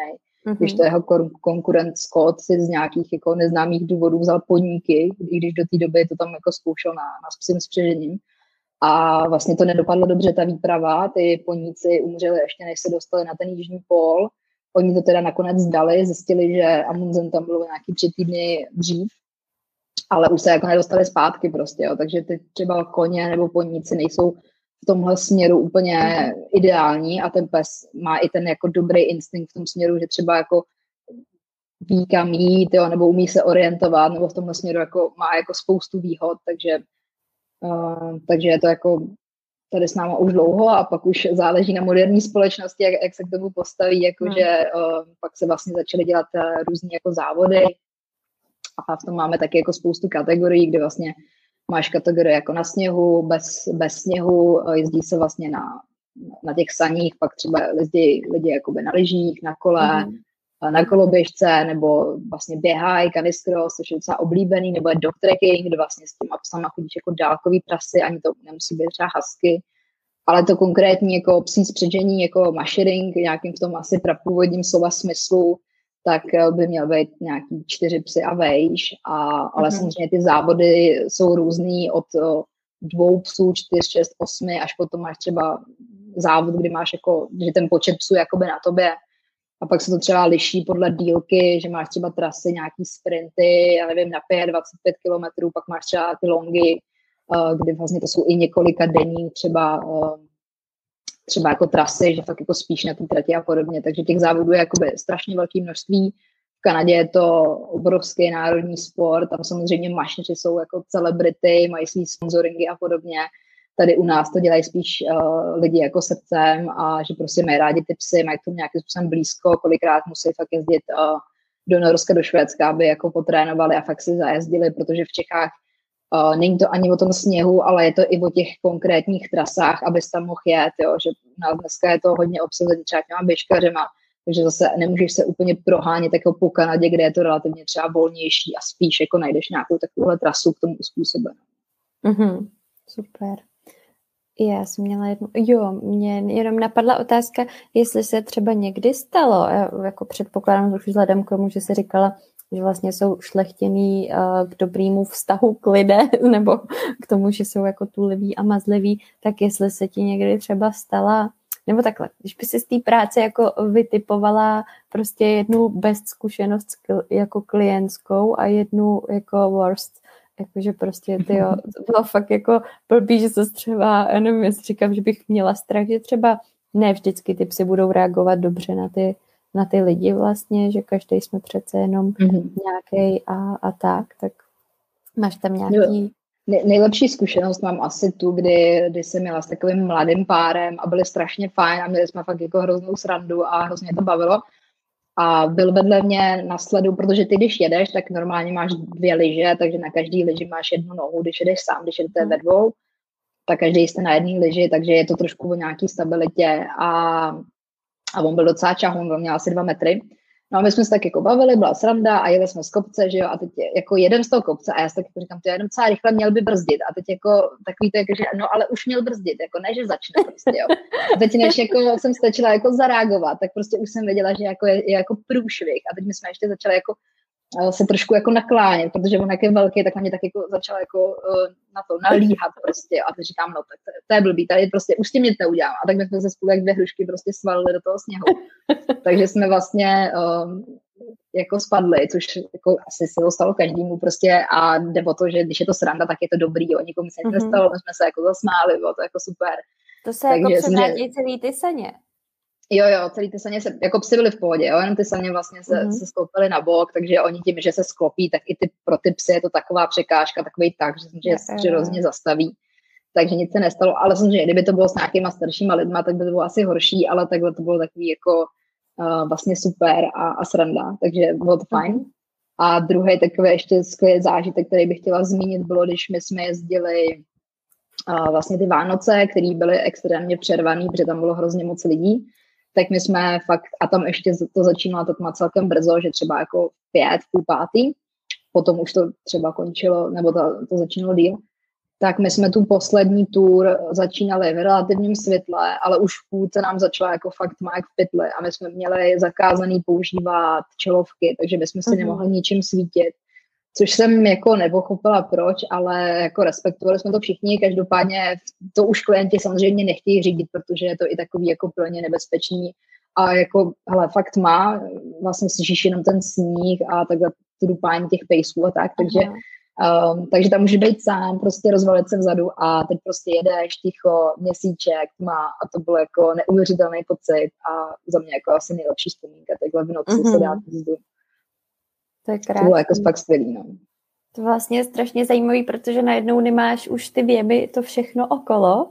A fakt, jo, hm, hezké. Ale samozřejmě tady s tím jako souviselo to, že my potom, když jsme takhle třeba skončili hodně večer, tak my jsme potom, že po každý jako uh, tý tours, tak ty potom ještě musíš přijít, že jo, dát těm pejskům uh, jako vodu, my jsme tomu říkali uh, kuřecí polívka, protože v tom bylo, byly kousky kuřete, protože ty psy nebo obecně, nebo hasky, jakoby oni, oni ne, nemají tolik hlad, jo, oni právě tím, že jsou mhm. zvyklí na ten pohyb, tak oni, oni jako historicky nemají takovou potřebu jídla, protože musí prostě vydržet, jako běžet a ne tolik se starat o to jídlo takže i třeba jako nechtějí tolik pít, oni třeba potom, když běhají, tak hltají ten sníh a lidi si myslí, že mají žízeň, ale oni se vlastně chladí, protože jsou jako přehrátí a oni se chladí jenom tou pusou. Takže my jim do toho dáváme aspoň to kuře, aby trošku jako chtěli aspoň pít nebo něco. A samozřejmě rozloučíš se s hostama, podepíšeš jim tu fotku, třeba když chtějí, napíšeš jim tam jména těch psů, dáš jim odměnu a pak ty psy musíš uh, uklidit třeba zpátky do těch boxíků a vyndat nový, když je nová tour, když končíš, tak musíš vlastně odstrojit, dát je zpátky do těch boxíků a začíná zase taková jako týmová mravenčí práce, kde zase musíme všechno jako sklidit. Na konci dne jsme teda extrémně rychlí, to, jako, to, bylo, to bylo rychlý. A zase máš to 45 minut eh, zpátky do toho psince. A když jsi tam, tak samozřejmě zase ty psy musíš vendat a dát je zase zpátky do těch domečků, takže to taky chvilku trvá, potom musíš uh, je všechny nakrmit, uh, takže vlastně si rozdělíme práci, že někdo právě jakoby rozsekává ty, ty to kuřecí na druhý den, někdo prostě chodí a krmí ty psy, což máš takový jako labory, fakt jako mega těžký prostě a dáváš jim, dáváš jim to jídlo. A, a potom se sbírá ještě další to rozbírání prostě hovínek, takže když se končí, tak se končí fakt jako večer a když byly třeba ty Vánoce, tak jsme domů jezdili i třeba v 11, když potom toho bylo méně, tak třeba v 9. Hmm. A jak říkám, za každého počasí a někdy třeba když potom se začínalo a bylo třeba ráno minus sedm, tak jsme odhrabávali sníh, ale když jsme přijeli, tak bylo třeba, nevím, plus šest, takže jsme zase museli jakoby dělat uh, protizáplavové opatření, protože všude byla voda mm. a mhm. tak, takže jako mm. kolikrát prostě jsme ani nevěděli, jaká práce nás tam čeká, ale vždycky byla jako priorita, aby ty psy byly v pohodě, aby byly najedený, aby měli teplo, mm. aby prostě byly, byly v komfortu. Ty prdě. To teda zní jako strašně masakrová práce úplně, ale krásná, ale těžká. těžká. Jo, já jsem, já jsem právě na, na nějakém food recovery potkala holčinu na začátku mého pobytu v Kanadě a ona mi říká jako, já, co ty děláš? Já říkám, no to já jsem teďka začala pracovat tady s těma psama. A ona mi říká, jo, já jsem viděla nějaký inzerát, ale to, víš co, to je za 15 dolarů na hodinu, to bych nedělala. A já říkám, no a co děláš ty? A ona říká, no, já dělám tady housekeeping za 18. Říkám, jo, tak víš co, jakože každý máme nějaký priority. Mm-hmm. A určitě to není o tom, že si tam vyděláš. Jako jsou dny, kdy máš díško nula, jsou dny, kdy máš třeba 100 dolarů. Je, je, jeden člověk ti může dát 100 dolarovku, někdo ti může dát 5 dolarů, fakt záleží. Mm. A není to o tom, že si tam jdeš vydělat. Určitě spoustu prací vyděláš se líp, ale jako kdo může říct, že prostě tyjo, strávil tolik času v horách a jako já jsem upřímně neměla jako pocit, že pracuji. Za mě to bylo úplně nejvíc na světě a nevyměnila bych to za žádný 3 dolary na hodinu víc. Jako. Mm-hmm. To určitě ne. To je super. Jo, ty working holiday, tak to snažíme i eh, dávat ven, že jsou hodně o těch zkušenostích, přece jenom prostě ten jeden rok v Kanadě člověk uh, může našetřit dost peněz, ale je to dost často i z těch výpovědí, co máme, spousta lidí, co se potom vrací, tak je o tom, že má prostě vzpomínky, které nikde jinde prostě nezažije, takže to je velmi jako specifický a, a tohle je super, no. A kolik měsíců, člověče, eh, si tam teda s nima strávila? Bylo tam Ale já jsem tam byla víceméně až do korony. Protože když přišla korona, by the way, to tam zavřeli na moje narozky, takže to bylo takový smutný. Ale to si nevybereš. Každopádně my jsme tam mohli samozřejmě zůstat pracovat, protože o ty psy je práce jako vždycky, protože byli lidi, kteří museli odletět hnedka, takže oni, se nás, oni nás v podstatě svolali, řekli nám jako, ale prostě taky musíme zavřít, potřebujeme, aby se někdo staral o psy, tak si to rozmyslete, kdo tady chcete zůstat, kdo ne. No a já jsem nad tím přemýšlela a prostě... A to přišlo, prosím tě, jenom abych vytvořil tady mm-hmm. nějakou uh, linii, takže start řekněme prosinec, někde, tak nějak? Listopad. Listopad a do korony, takže mluvíme o březnu, o dubnu, nebo... Jo, březen, konec března. Jo. Jo, jo. Dobrá, dobrá, dobrá. Jasně, no. a pak se vás teda zeptali, jestli kdo chce pokračovat nebo nechce pokračovat. Tak, no a já jsem, já jsem řekla, že nechci kvůli tomu, že jsem jako hodně přemýšlela taky, jako co, co se bude dít a tak a nakonec jsem si řekla, že uh, právě nevím, co bude a že možná jako bych chce ještě pocestovat po té Kanadě, protože když tam reálně byla ta hrozba třeba, že pojedu domů, uh, protože jsme nevěděli, co a jak, tak uh, jsem byla jako hrozně smutná z toho, že bych vlastně tu Kanadu vůbec neviděla. Hmm. A když jsem se rozhodla tam teda zůstat a tu korunu nějakým způsobem přečkat, tak samozřejmě řešili jsme to, že nejsou peníze a podobně. Takže jsem říká, hele, budeme žít v autě, žádný náklady a prostě procestujeme tu Kanadu, něco uvidíme a nějak to prostě bude a, a vlastně nějak to bylo. Takže já jsem se rozhodla nepokračovat a jeli jsme taky pár měsíční road trip, takže to bylo fajn. A jaký oblasti jste zvládli projet, jenom tak třeba kam jste se Hele, my jsme, my jsme to měli omezený v tom, že uh, Yukon byl zavřený třeba a podobně, takže my jsme jako nemohli úplně všude. Vlastně jsme měli štěstí, že jsme vůbec mohli do té britské Kolumbie mhm. kolikrát. I, I jako my jsme jeli fakt za my jsme vyjížděli, když bylo ještě jako celkem zima, že fakt to bylo mínus, když jsme spali v autě a bylo to ještě jako hodně fresh, jo, protože jsme, my jsme hmm. vyrazili víceméně hnedka, jak to zavřeli, takže vím, že třeba v Goldnu, který je kousek hnedka jako první město víceméně v té uh, britské Kolumbii, tak tam třeba byly případy, že ničili ty auta právě s tou albertskou značkou nám se nic takového jako nestalo, my jsme měli jako fakt štěstí, že všichni na nás byli jako v pohodě, že prostě um, to jako chápali, i když jako Kanaděni naproti, my, my třeba, když tady někdo na sebe práská, tak říkáme jako blbí komunisti, ale v té Kanadě to mají jinak. Oni jako, to je správně, že to dělají. Oni to mají jako za sebe mm. zafixované, že to je to správný, u nás to máme zafixované, že je to špatně. Takže oni mají takovou morální povinnost to udělat. Takže se nám několikrát stalo, že prostě za námi někdo byl a ptal se, nebo na nás i zavolal jako policajti ale vždycky, když jsme jim prostě řekli, hele, jakoby bydlíme v autě, jakoby nic tohle, tak všichni byli v pohodě. Takže uh-huh.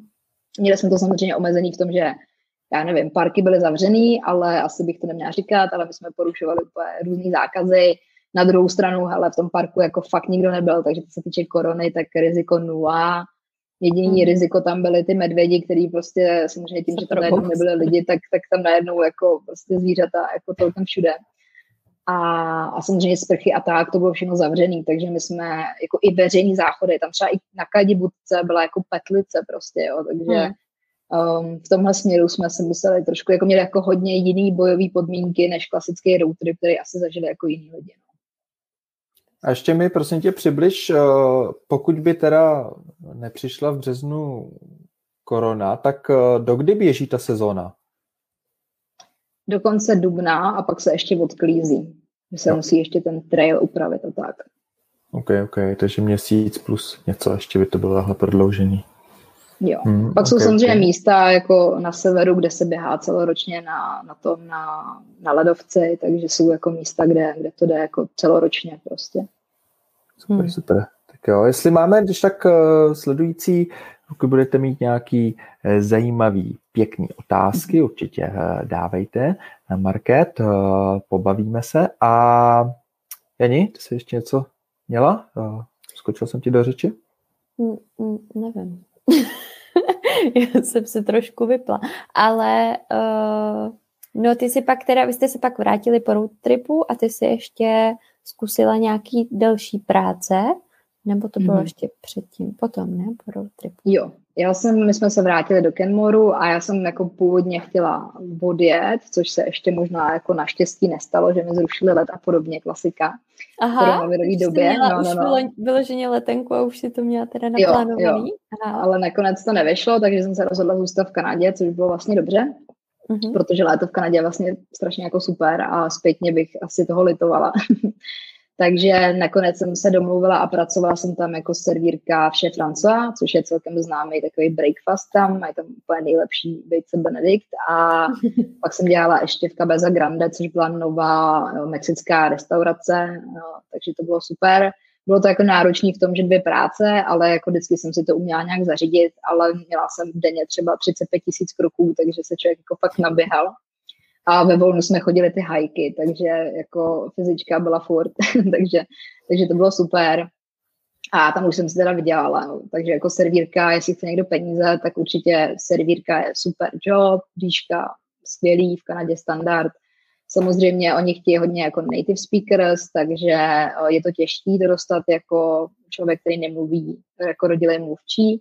Já jsem to měla snažší v tom, že byla ta korona, takže tam hodně lidí nebylo, takže jsem měla asi jako i štěstí, ale uh, ono je to o tom, že ty si třeba myslíš, že umíš anglicky a ono většinou to bude pravda, ale potom třeba slovíčka jako koliandr a podobně, to běžně jako ve slovníku jako nemáme. Uh-huh. A ty lidi to třeba nechtějí v tom jídle a v Kanadě nebo na severu Ameriky jsou jako specialisté, že tam jako nechtějí nikdy jídlo tak, jak je hotový. Oni chtějí něco ubrat nebo přidat prostě a v Česku by se jako všichni urazili a řekli by, co si jako pro boha vymýšlíš. A tam naopak, jako když člověk jako nic nechce změnit, tak je jako úplně jako, že se řekneš what, jako že opravdu to takže, um, takže jako jo, já jsem ty slovíčka samozřejmě taky neznala, jo, takže to si pak člověk přijde na to a naštěstí ten náš jídelní lístek se jako neměnil, takže to bylo potom jako úplně v pohodě a, a bylo to strašně fajn, jako ta interakce s těma lidma, kdy prostě jsem měla za sebou ty hajky a třeba i tu zemní zkušenost, tak už jsem jim mohla jako i poradit, že prostě přijali a říkali, ty, a co tady máme dělat? A já hnedka úplně mm. jsem tam vysolila, jako že už jsem to znala všechno.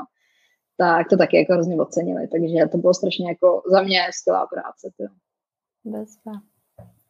Hm. Paráda. Máme tady, zdravíme Davida, uh, děkuje, říká, že to je parádní zkušenost, Market. A Krkonoších už se svez a přesvědčila si ho, že do toho půjde znova.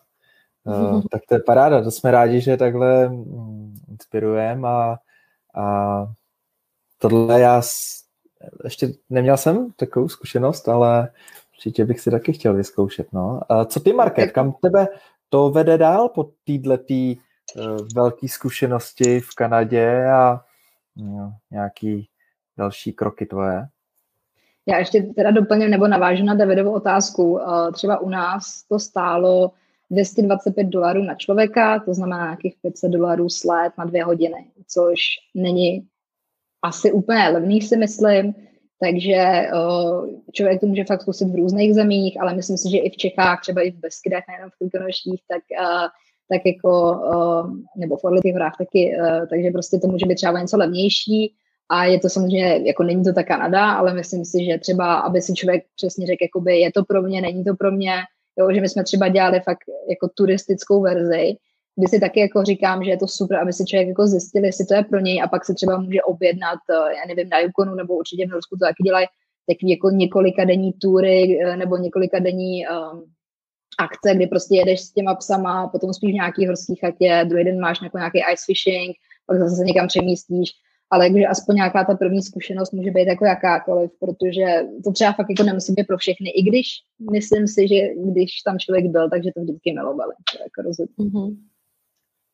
No a na tvoji otázku, co dál, tak um, já jsem vlastně jela do Kanady, kdy mi bylo nějakých 27, teďka mě 29 a jela jsem do Kanady s tím, že bude jako sranda a zážitek a tak a měla jsem fajn práci v reklamce, a vlastně po návratu jsem z Kanady jsem měla ještě na půl roku do Francie, kde jsem si tam taky starala o pejsky a teď jsem se vlastně vrátila do Prahy a zase jsem se vrátila do té práce, takže je to určitě fajn, že když už máte nějakou práci, tak se nebojte vyjet, protože naopak na té svý už pracovní zkušenosti můžete jako vlastně docela dobře stavět, že když jste třeba po škole, vyjedete, cestujete pět let, tak najednou vám je 30, nemáte žádnou pracovní zkušenost, tak je to, myslím si, paradoxně jako těžší někde začíná, když naopak se třeba něco odpracujete a jedete až potom. Takže v tomhle směru já jsem to měla celkem fajn, že i tenhle obor nebyl zasáhnutý žádnou koronakrizí a můžu vám prozradit, že budu mít brzo pejska, takže uh, takže uh, sledujte mě. No to ale, uh, ale to, no, těším se moc, těším se moc a už jako nechci být bez pejsků a určitě bych ráda jako navázala na tu práci jak v Kanadě, tak ve Francii, pomáhat útulkům, kde jsem jako pravidelně venčila a podobně, takže v tomhle směru to určitě nekončí Kanadou a chci se tomu věnovat dál, asi ne, třeba, nevím, jako to asi by mě to neuživilo, Eh, teď podmínky v Čechách třeba nejsou tak eh, přívětivý jako v Kanadě, ale budu se snažit se tomu věnovat eh, v rámci možností, jak, jak budu moct. Krásný. Pěkný. Market je nějaký místo, jsme to ani ještě neprobrali, člověče, ale uh, můžeme dát tohle link nebo šérovat něco? Uh, budeš chtít, uh, aby lidi si mohli podívat, jak dál postupuješ cestou, uh, nebo spíš radši ne a necháme to privátní? Hele, mám Instagram, který, uh, který je plný pejsků, takže koho by to zajímalo, tak určitě můžeme dát link. Je, jsem tam jako mb.co, takže mbčko. S tím, že nemám moc followerů a tak, takže je to spíš uh, fakt jako takový osobní psí diářek a, a tak. Takže určitě to bude plno pejsků i do budoucna. A bude tam ten nový pejsek, takže uvidíte, jestli to je hezky nebo ne. Hezky, hezky, jo. Ale jestli můžu doporučit, hmm? Jestli můžu doporučit teda ne úplně svůj Instagram, tak já bych ráda doporučila eh, Jana Hvízdala, což je právě Čech, který dělal kdysi u Mad Dogs, u té druhé společnosti v Kanadě, teďka je eh, v Norsku, pracuje s pejskama, je to mašer, opravdu mašer, ne jako já. Je to fakt kluk, co se tím živí a se s ním je to pořádný chlap. Cože?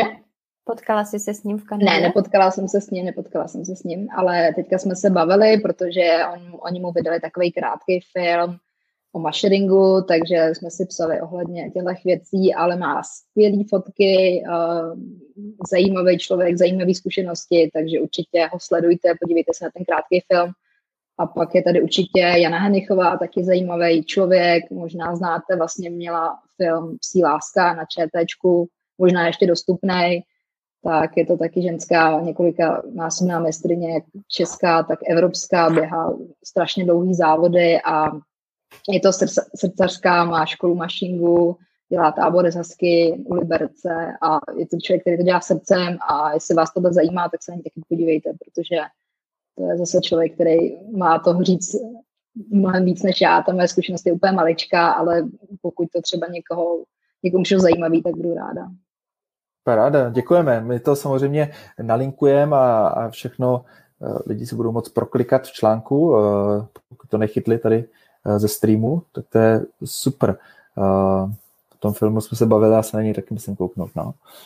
Ten je dobrý. A má, já jsem se díval, má na ČSFD hodně hodno, docela dobrý, 81%. A ještě když jsme teda u filmu, tak ještě doporučím uh, film Togo, což je od Disney, což nevím, jak moc je dostupný v Čechách, ale asi se dá. A je to právě o slavném příběhu uh, Leonarda Sepaly, což je takový, jako nechci říct otec, otec Mashingu, jo, ale je to prostě uh, člověk, který emigroval kdysi dávno uh, právě do, do, na Aljašku. A je známý hlavně tím, že vlastně v roce 1925 byla v městě Nom taková epidemie záškrtů, a museli tam dovízt lék z města, který byl vzdálený nějakých tisíc kilometrů a byla tam taková štafeta právě uh, mašrů. A jeden z těch mašrů byl právě Leonard Cepala, který ujel největší část toho a jeho leader dog byl Togo, o kterém je teda ten film, ale známý je to kvůli tomu, že tu poslední pasáž eh, jel, jel jiný mašek, který měl ale leader doga uh, Balta, a on teda schramstnul veškerou slávu a má jako sochu a tak, takže ale oficiálně to byl snad jako Leonardův pes. Takže je to film, ten Togo, který se natáčel teda hodně na Spree Lakes a v okolí Kenmoru, takže uh, měli teda psy od Snowy Owls, což byla ta druhá společnost, ale vlastně v těch místech, kde se natáčelo, jsme i my sami jezdili, takže to bylo třeba taky docela mhm. zajímavé. Hezký. Ty jo, to jsou krásné typy.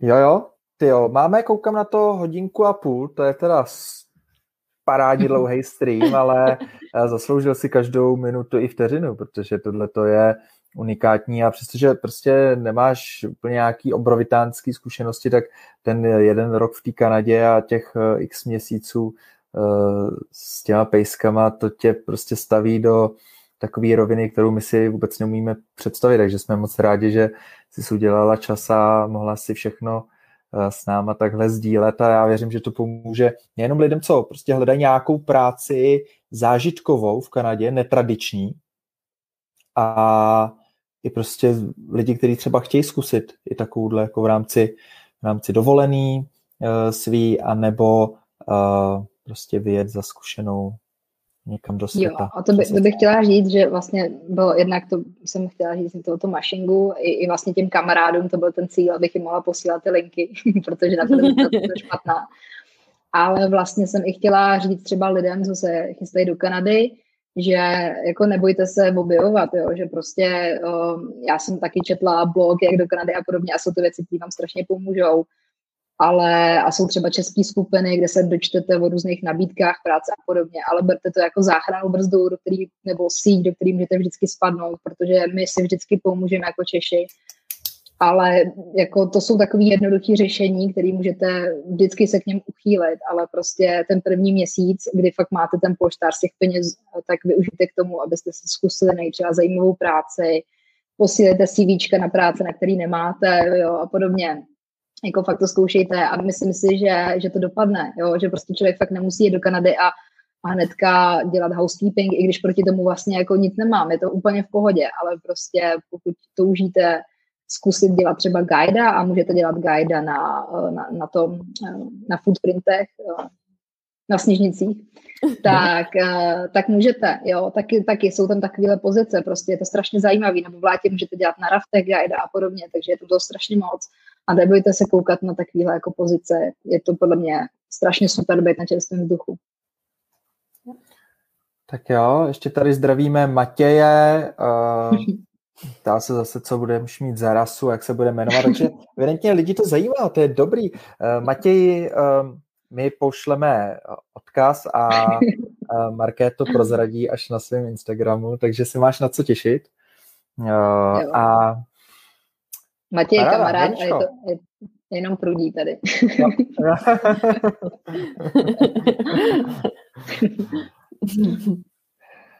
No. máš tam nějakou um, fin, finální?